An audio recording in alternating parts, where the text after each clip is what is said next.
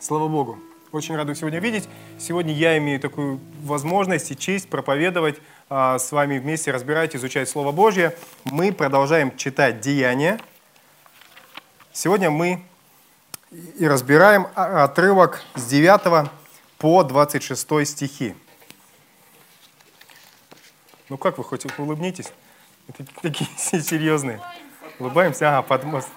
Все, ну, не, ну глаза же должны сужаться, когда улыбаешься. Вот, ну что, перед тем, как мы с вами начнем, я расскажу вам небольшую историю, которая произошла со мной, и которая, как мне кажется, чем-то похожа на этот отрывок. А, когда я учился в медицинском институте, я работал, я работал на радио ведущим. То есть что, в чем заключалась моя работа? Мне надо было включать музыку, а, которую, вот, которую люди слышат по радио, то есть делать объявления, а, выводить новостников, вот, то есть все, что делает радиоведущий. Но пока я учился, пока я учился этой работе, произошел интересный случай. Я не знаю, со всеми не так делали или только со мной, вот. Но меня провели через такое, скажем, испытание. Я выхожу на, на первую смену, это стажировка с ведущим вместе, мы все вместе. Она мне объясняет, смотри, вот здесь включаешь, вот тут добавляешь, вот это убиваешь, убираешь, вот здесь вот смотришь. И тогда были еще диски. То есть надо было, если помните диски, нажимаешь, он вылазит, тебе нужно диск вытащить из коробочки, вставить его, закрыть, а они такие легкие, они, они куда-то может, могут укатиться. А позади тебя такая большая во всю стену это, такая полки с, с дисками. Вот, значит, он мне все объясняет и говорит, сейчас я э, отойду, ты, говорит, если что, включишь другую песню. Я говорю, подожди, подожди, я еще не, не готов. Подожди, знаете, эти ладошки сразу вспотели. Она говорит, да не переживай, я, я, я быстро, я быстро, сейчас я мигом и вернусь. Я говорю, точно? Она говорит, да точно. Ну, я тебе просто на всякий случай, если я не приду, ты поставь песню. Я говорю, хорошо. Она уходит, то есть и ты остаешься, вот там такие же стены, как здесь, такие с, ды, с дырочкой, со звукоизоляцией. Я остаюсь один, смотрю, там таймер, я вижу, песня заканчивается 3 минуты, 2 минуты, 1 минута. Я думаю, надо выбрать диск. Я, я, я подбираю диск, я выглядываю в коридор, Алла, Алла, где ты? Так звали ведущую, ее нет. Я понимаю, что мне нужно что-то сделать, она не приходит, я начинаю эти диски вставлять, диск выпадывает, а в эфире что самое страшное? И на телеэфире, и на радиоэфире это тишина, когда в эфире ничего не происходит. Потому что сразу в тот момент, знаете, радио играет, играет тишина, и все поворачиваются, почему, почему нет звука. И, и вот песня заканчивается, и диск загадочным образом у меня выскальзывает, я не могу ничего попасть. Что делает она в этот момент? В этот момент она сидит в другой комнате с другими ведущими, они включают радио и просто сидят, слушают и смеются, и думают, ну, как он справится или не справится. В последний момент она заскакивает, моментально все за секунду вставляет, делает и говорит, что ты случилось, что ты растерялся, все нормально, все хорошо, не переживай. Вот, я говорю, хорошо. Вот. И вот этот момент, вот этого испытания, когда ты когда ты тебе все объяснили, как делать, тебе, тебя все инструктировали, и вот ты остаешься один на один, и тебе нужно уже непосредственно это делать. И не всегда это происходит в тот момент, когда мы готовы. То есть идеально, конечно, когда все уже, мы, мы готовы, но, как правило, мы проходим через эти ситуации, когда нам хотелось бы отложить, нам сказать еще чуть-чуть, знаете, как экзамен. Хочется, вот думаешь, вот еще бы неделя, я бы точно был бы готов. Но эти ситуации приходят вот так. И в этот момент как бы все зависит от того, насколько мы хорошо были подготовлены, насколько внутри мы собрались и сделали все правильно, либо растерялись. Похожая ситуация сегодня случилась с учениками. До этого мы могли читать в Евангелии, как ученики с Иисусом были, были три года. Они ходили, Он объяснял всякие ситуации, решал, все было отлично, всегда есть Иисус. То есть всегда, если что, Иисус, пожалуйста, помоги нам, я что-то не то сказал. Он всегда идеальная притча, какой-то ответ фарисеям. Супер, просто очень классно, когда Иисус с тобой рядом. Вот хорошо. Ну, наступил такой момент, когда Иисус уже пришел, ушел, а Дух Святой еще не пришел. Если смотреть Евангелие, то Евангелие – это служение в первую очередь Иисуса Христа. Если а, мы откроем следующую книгу «Деяния», то «Деяния» можно назвать больше книгой служения Духа Святого – и вот у нас сегодня, вот с 9 по 26 стихи, вот такой короткий отрывок, когда ученики остались одни. Понятно, Бог был с ними, но, но они имели, не имели кое-чего, что они потом бы имели. когда сошел на Дух, Дух Святой. Ну, в общем, мы сейчас будем читать и с вами сами увидим. Деяние 1 глаз 9 по 11 стихи. «Сказав сие, он поднялся в глазах их, и облако взяло его из вида их. И когда они смотрели на небо во время восхождения его, вдруг предстали им два мужа в белой одежде и сказали, мужи галилейские, что вы стоите и смотрите на небо? Сей Иисус, вознесшийся от вас на небо, придет таким же образом, каким вы видели его восходящим на небо. Давайте остановимся и обсудим.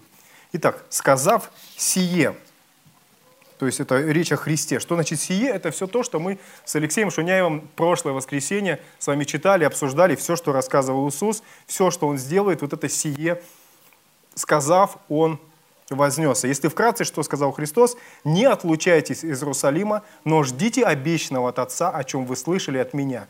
Через несколько дней после сего вы будете крещены Духом Святым.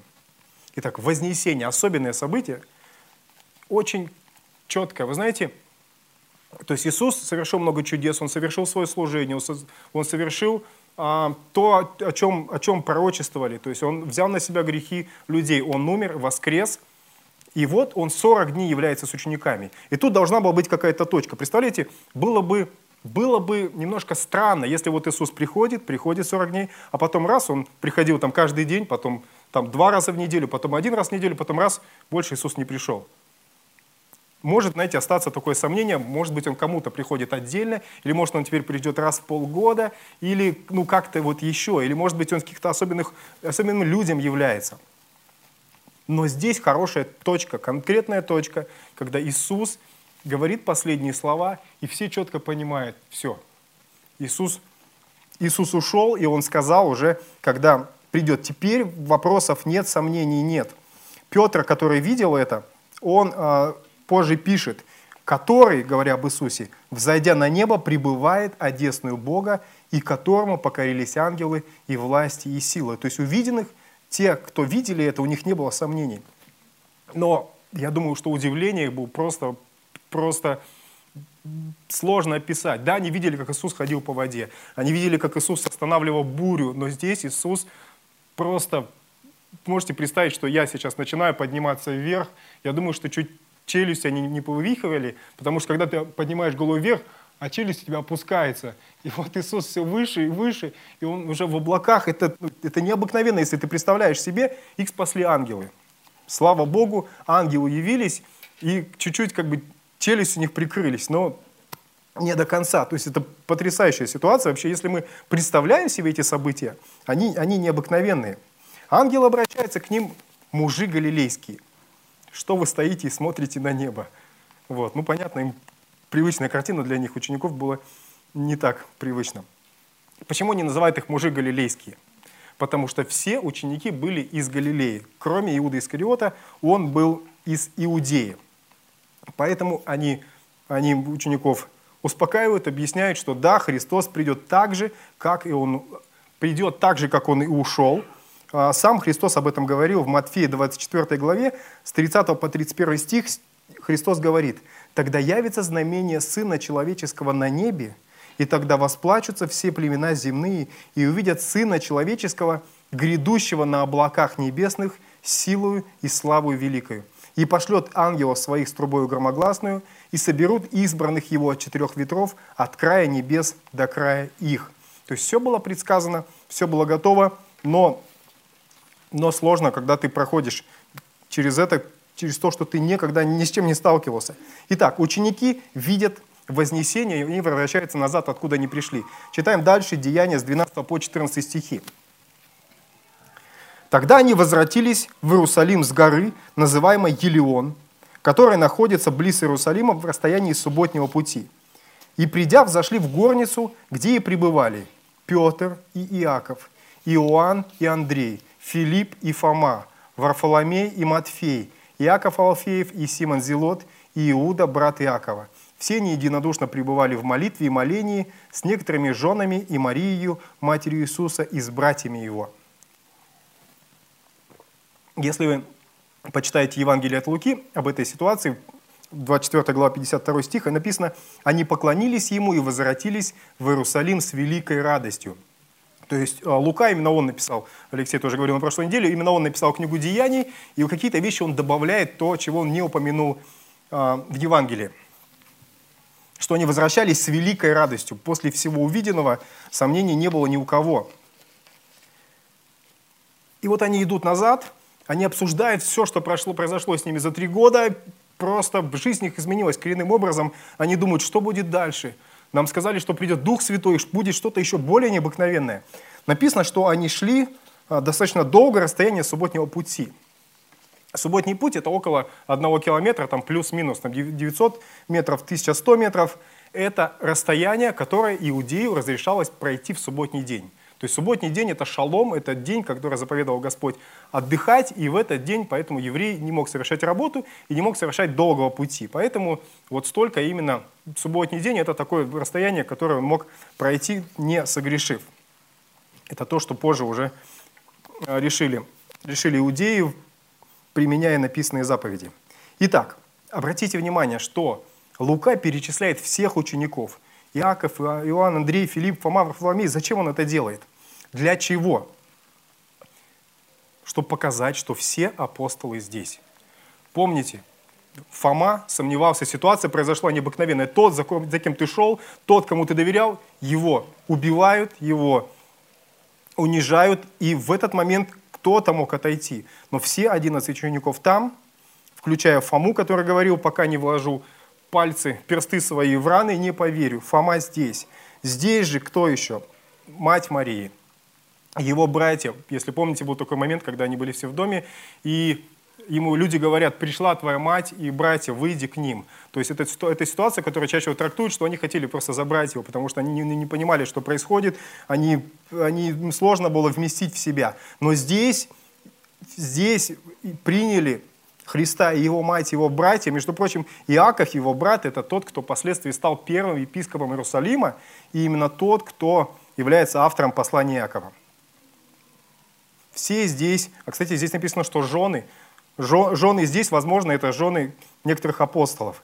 Все здесь, кроме одного, кроме Иуда Искариота. Позже будем читать и понимать, почему точнее. Итак, дальше у нас достаточно большой отрывок, давайте прочитаем его. А, с 15 по 26 стихи.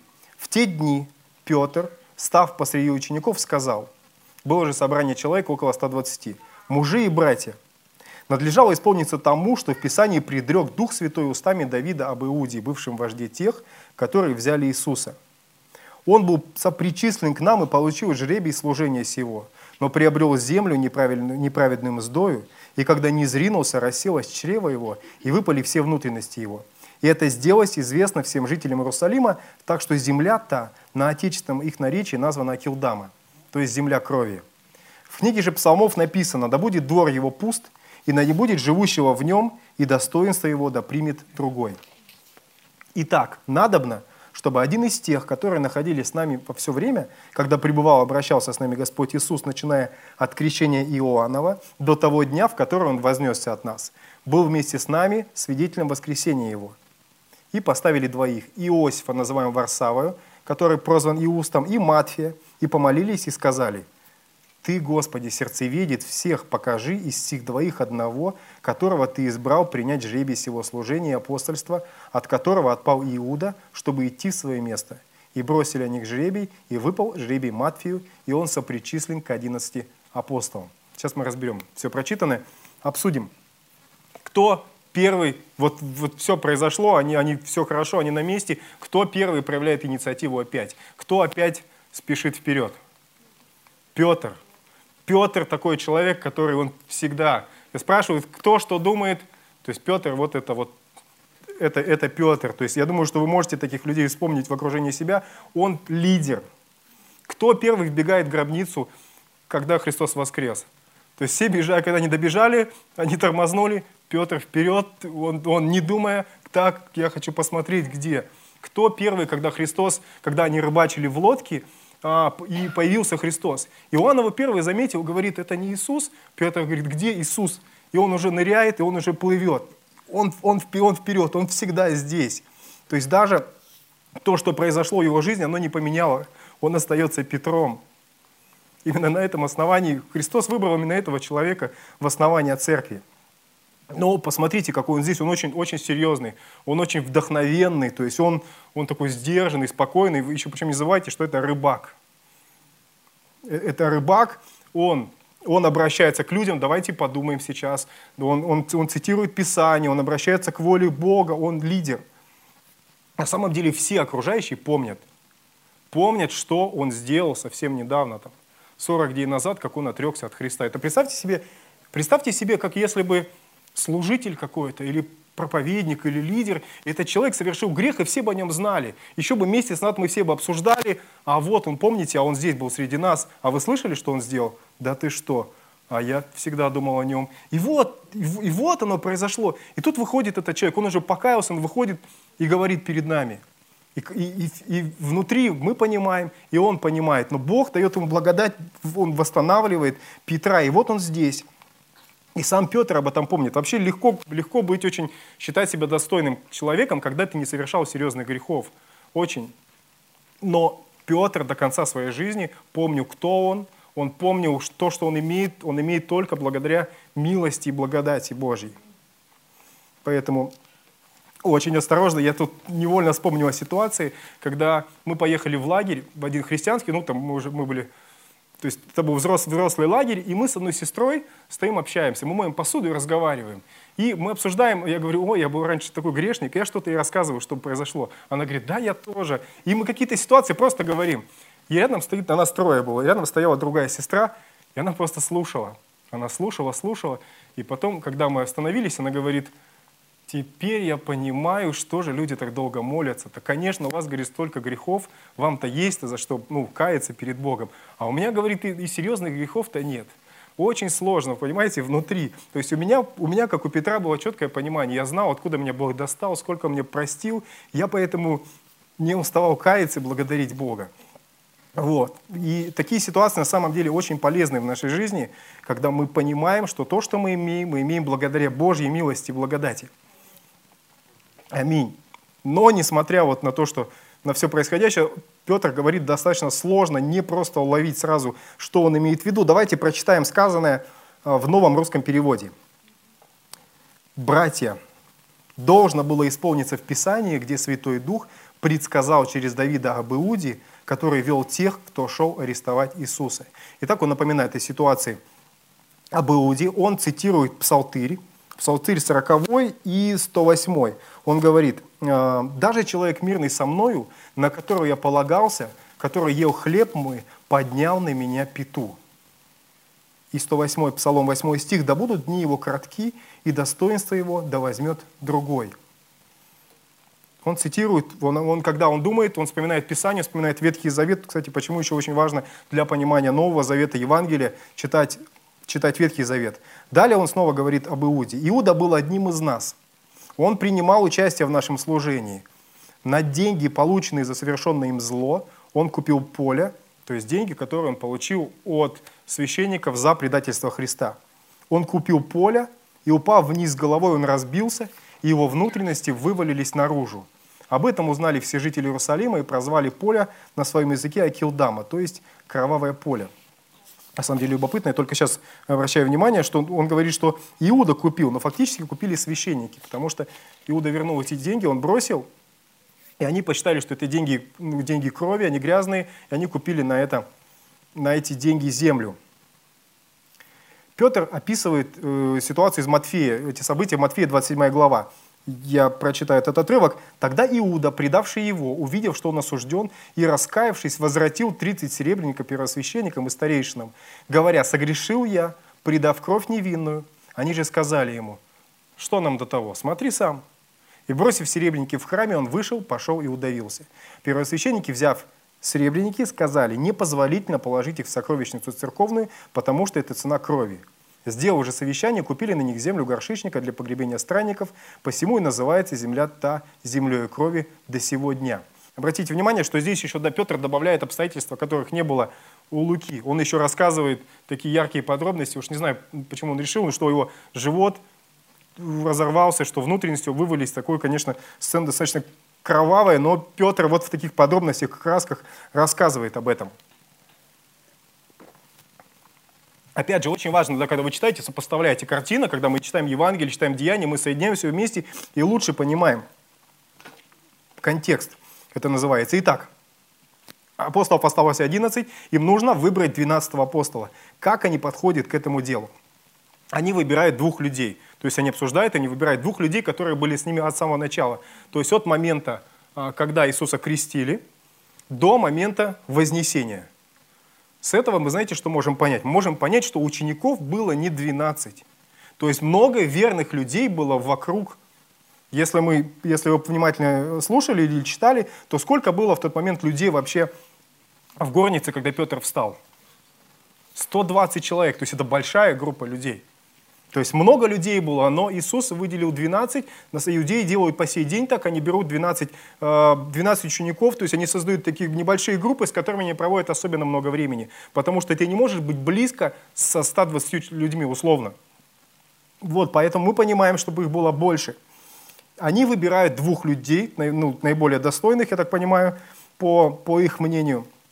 Они молятся и бросают жребий тоже на самом деле для кого-то может быть удивительно. Но в Ветхом Завете очень много моментов, когда используется жребий.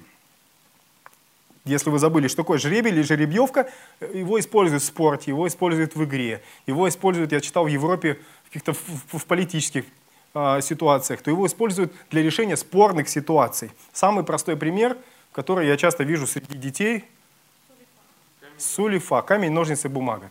Жребий – это самый простой жребий. До сих пор мы используем ситуации, там длинная палка, короткая, короткая палка. Там, на бумажке здесь написано, в фильме «Гараж», если помните, бросали жребий, кто, кто из 90-х, 80-х, 70-х. Как?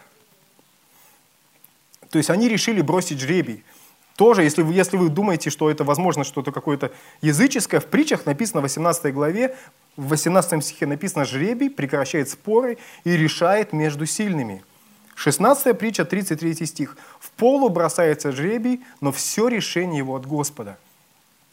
Поэтому Писание нам позволяет использовать такие вещи. Понятно, что если вы с молитвой совершаете это, то то, что выпало в результате жребия, вы должны принимать как волю Бога и, соответственно, к этому относиться. Поэтому очень осторожно. Если мы, уже, если мы помолились, сказали, Господь, открой свою волю, и Он открыл свою волю, то вы уже не можете сказать, Господи, давай я ну, перекину жребий. Очень мудро, очень мудро тоже об этом написано в Писании, то есть не торопитесь уста свои открывать перед Господом, друзья, поэтому они делали это серьезно. Итак, они кинули жребий, и они выбрали кого? Матфея. На самом деле, на самом деле, возможно, кто-то будет не согласен, но я думаю, что им нужно было кидать жребий не о том. Им нужно было кидать жребий о том, нужно ли сейчас выбирать апостола нужно ли, пришло ли это время уже, когда они должны выбрать апостола. Почему я об этом говорю? Потому что а, в Библии, когда мы читаем Библию, читаем поступки того, что делают, мы не всегда понимаем волю Бога и отношение Бога к этой ситуации. Не всегда то, что делает персонаж из Библии или человек, то есть какой-то библейский муж, не всегда мы отчетливо понимаем, как Бог относится. Одобряет ли Бог его действия или не одобряет. Здесь мы можем видеть, да, они принимают решения, а они одни. Петр проявляет инициативу, они выбирают Матфия. Но, если посмотреть дальше деяния, Матфия вы больше нигде не увидите.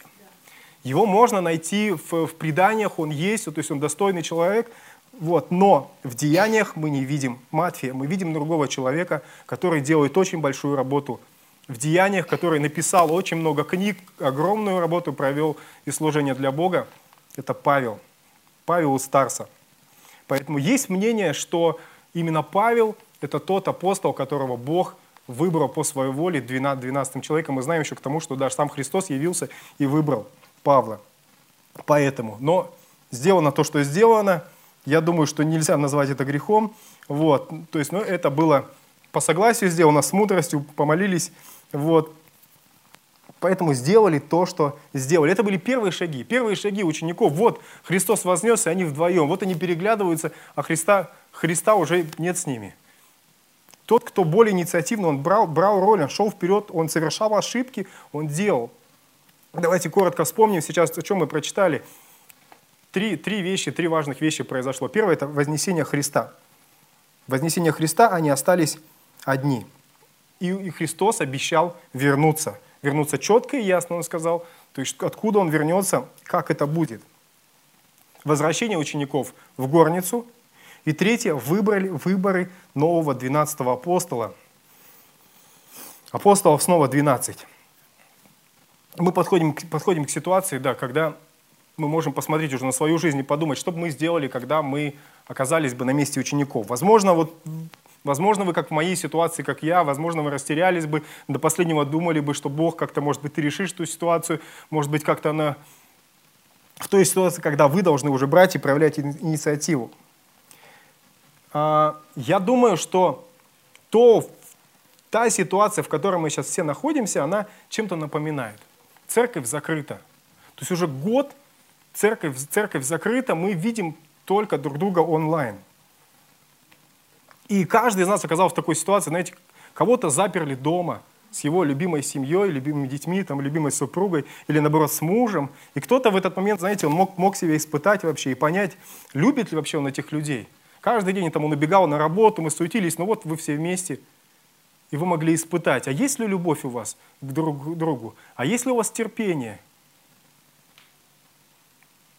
Очень хорошая, очень хорошая ситуация. Кто-то, знаете, в этот момент в его жизнь стали возвращаться какие-то старые привычки. Кто-то стал слишком смотреть много интернета, кто-то стал смотреть много лишнего в интернете, кто-то стал много есть, кто-то стал много лениться, кто-то стал привыкать к тому, что в воскресенье утром ты можешь поспать подольше, в 12 часов лечь на диван, включить пастора, он будет персонально тебе проповедовать, ты будешь смотреть в телефон, в WhatsApp проверять сообщения, слушать пастора, очень-очень удобно очень удобно, очень классно. Есть искушение привыкнуть к этому.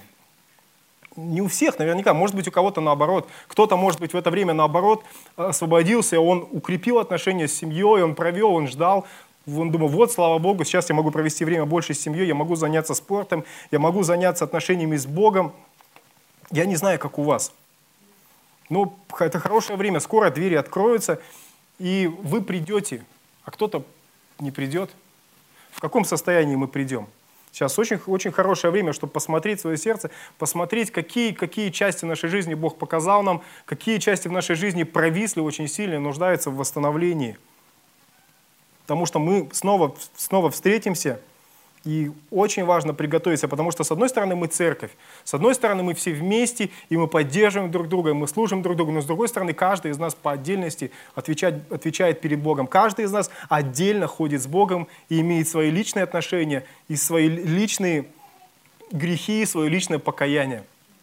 Поэтому, друзья, давайте, давайте задумаемся, когда церковь снова откроется, что, что будет, как, как нам будет смотреть в глаза. Потому что часто, знаете, когда мы здесь, здесь верующие, мы знаем, так, я сейчас иду к верующим, так нужно собраться. Фу, так, все, не ругаемся, улыбаемся. А потом, когда мы уходим из церкви, мы думаем, верующих вокруг нет. Я на работе, вокруг все, все грешники, и как-то спокойно мы позволяем себе делать то, чего не позволяли, когда мы в церкви. Мы думаем, Бог остался где-то, Библия тоже осталась где-то дома. Вот, я не знаю. Ну, ну есть, такое, есть такое искушение, когда мы попадаем с людьми раз, и мы что-то, какие-то слова у нас полезли уже, уже не те. Вот, поэтому, друзья, давайте приготовимся, давайте поймем, ученики оказались в ситуации, когда они делали тоже, что-то совершали, какие-то решения делали какие-то, но скоро их ждало время, когда Дух Святой сойдет, и какими Он их найдет. Найдет ли Он их готовыми для того, чтобы обитать в них. Давайте помолимся. Дорогой Отец, спасибо Тебе за это время, Господи. Боже, спасибо за этот год. Мы не знаем, Отец, каждый, каждый сам знает, как он ходил с Тобой, Боже. Мы не видим друг друга, Боже, но Ты видишь, Ты видишь наши сердца, Господь. Ты знаешь, что произошло. Отдалились мы к Тебе или приблизились. Отец, какие идолы в нашей жизни выросли, какие идолы в своей жизни мы, мы собрали – и сделали, Господь, Ты знаешь об этом, Отец. Но Ты, Ты знал, кого Ты спасал, Господь. Ты знал, какие мы люди. Ты знал, Боже, на что мы способны, Господь. И Ты любишь нас, и Ты готов с нами работать, и Ты готов нас поднимать, и Ты готов, Господь, нас исцелять, Боже. Дай нам мудрости, Господь, дай нам благодати, дай нам, Боже, в этом времени не опускать руки, Господь, не опускать глаза, не смотреть на себя, Боже, но смотреть на Тебя. Боже, дай нам приглашать Тебя в свою жизнь, дай нам отдавать свои грехи, Господь. Мы просим Тебя, войди в наш дом, Боже, войди, войди в наши жизни, Господь. Дай нам вспомнить, Отец, откуда Ты нас достал, Господь. Вспомнить грехи, которые Ты простил, Господь, нам. Боже, дай нам приготовиться к Тебе, Боже. Дай нам встать на колени Господь, и просить, просить прощения у Тебя, Боже. Дай нам приближаться к Тебе. Отец, мы благословляем это время, благословляем церковь, благословляем все тех, кто присутствует в этом зале, тех, кто смотрит нас Господь, на экране компьютера или телевизора, Боже, чтобы каждый из нас, находясь в своем доме, чтобы он знал, что нет такого места, нет такого уголка, в которое бы не проникал Господь, и что Ты находишься как здесь, так и с каждым из нас в доме, и ожидаешь от каждого из нас, Господь, достойного, мудрого, Господь, и святого Боже, благословляем, Отец. Благослови собрание, благослови церковь, Боже. Мы просим Тебя, да, чтобы быстрее двери церкви открылись и могли собраться вместе. Дорогие братья и сестры, спасибо, что вы были с нами.